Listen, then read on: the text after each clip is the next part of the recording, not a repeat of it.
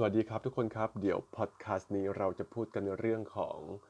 คนที่วีซ่าขาดแล้วก็ bridging visa E นะครับสำหรับคนที่วีซ่าขาดเนี่ยก่อนที่จะเดินทางออกนอกประเทศเนี่ยควรจะขอ bridging visa E นะครับแล้วก็ลูกค้าเราทุกคนที่เขาวีซ่าขาดเนี่ยทางเราจะทำ bridging visa E ให้ทุกคนนะครับ ทีเนี้ยมันก็มี ลูกค้าหลายคนที่แบบบางทีก็กลัวมากจนเกินไป แล้วก็แพนิคมากจนเกินไปอะไรประมาณนี้เพราะว่า bridging visa E เนี่ยปกติแล้ว case officer เขาจะบางทีก็โทรมาโทรโทรมาสัมภาษณ์บ้าง เพราะว่าเขาก็อยากรู้ข้อมูลใช่ไหมว่ายูหายไปไหนมา 10 ปีที่ผ่านมา 4 ปีที่ผ่านมาอะไรยังไง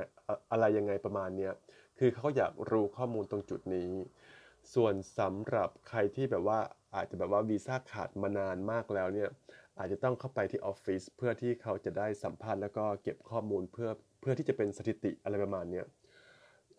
ปกติคนที่เข้าไปเนี่ยไม่เกิน 5 นาทีสักคนนะครับลลูกค้าของเราที่เข้าไปเนี่ยหนาทีก็เซ็นเอกสาร sign paper เสร็จปุ๊บก็ได้ bridging e แล้วก็ออกมา ก็หลายๆคนมีความกลัวหลายๆคนไม่กล้าที่จะเข้าไปที่ออฟฟิศเพราะว่าเขากลัวว่าเฮ้ยเนี่ย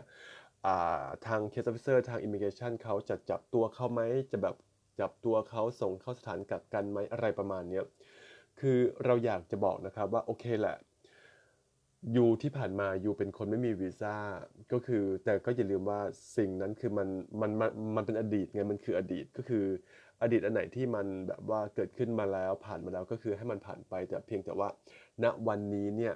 การที่เราจะ ไปขอ bridging visa E เนี่ยแสดงว่าเราอะอยากจะทำอะไรให้มันถูกต้อง อยากจะกลับมามีวีซ่าเหมือนเดิม อะไรประมาณนี้ซึ่ง immigration เขาชอบอยู่แล้ว เขาชอบคนที่จะอขอ bridging visa E ดีกว่าที่จะแบบว่าอยู่แบบหลบๆซ่อนๆ ถูกปะล่ะดังนั้นคือ การที่เราจะพยายามทำอะไรให้มันถูกต้องเนี่ย immigration เขาก็เขาก็รู้แล้วอะว่าเรามีเจตนาดีเรามาดี ดังนั้น immigration อะไม่จับเราแบบว่าเข้าสถานกักกันแน่นอนคือ เพราะว่าการที่ immigration หรือว่าเจ้าหน้าที่เนี่ยจะจับเราเข้าไปสถานกักกันเนี่ย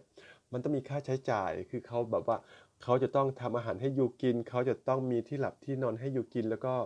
เออแต่ละวันที่มันผ่านไปแต่ละวันที่เขาแบบว่า กันหรือว่ากักขังอยู่เนี่ยคือ มันไม่ได้ถูกๆเลยนะคือมันมีค่าใช้จ่ายเข้ามาเกี่ยวข้อง แล้วก็ทางรัฐบาลเองเนี่ยเขาไม่อยากจะมาแบกรับรับภาระตรงนี้ไงดังนั้นคือเขาก็แบบแจกแจก bridging visa E ไปแล้วก็ให้อยู่กับประเทศไปอะไรประมาณนี้ดังนั้นคือ คนไหนที่ถูกเรียกตัวเข้าไปที่สถาน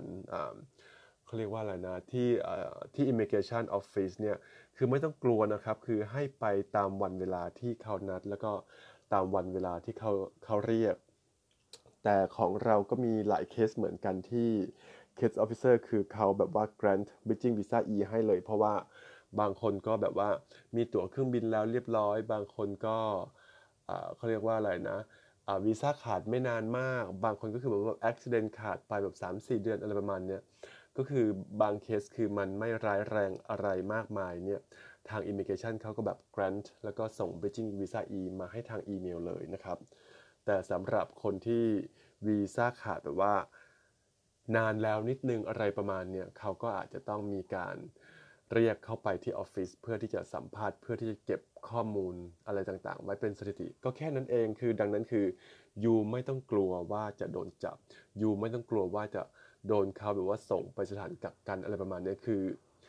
ไม่ต้องดราม่ามากนะครับ คือชีวิตจริงอะมันไม่ได้ร้ายแรงมากขนาดนั้น เราก็หวังว่าพอดแคสต์นี้จะเป็นประโยชน์กับคนทั่วไปแล้วก็สังคมในวงกว้างนะครับจะอะไรยังไงเสียก็ถ้าเผื่อคิดว่าพอดแคสต์นี้มีมีประโยชน์โปรดแชร์นะครับ เดี๋ยวพอดแคสต์นี้เอาไว้แค่นี้แล้วกันนะครับ ทุกคนครับ สวัสดีครับ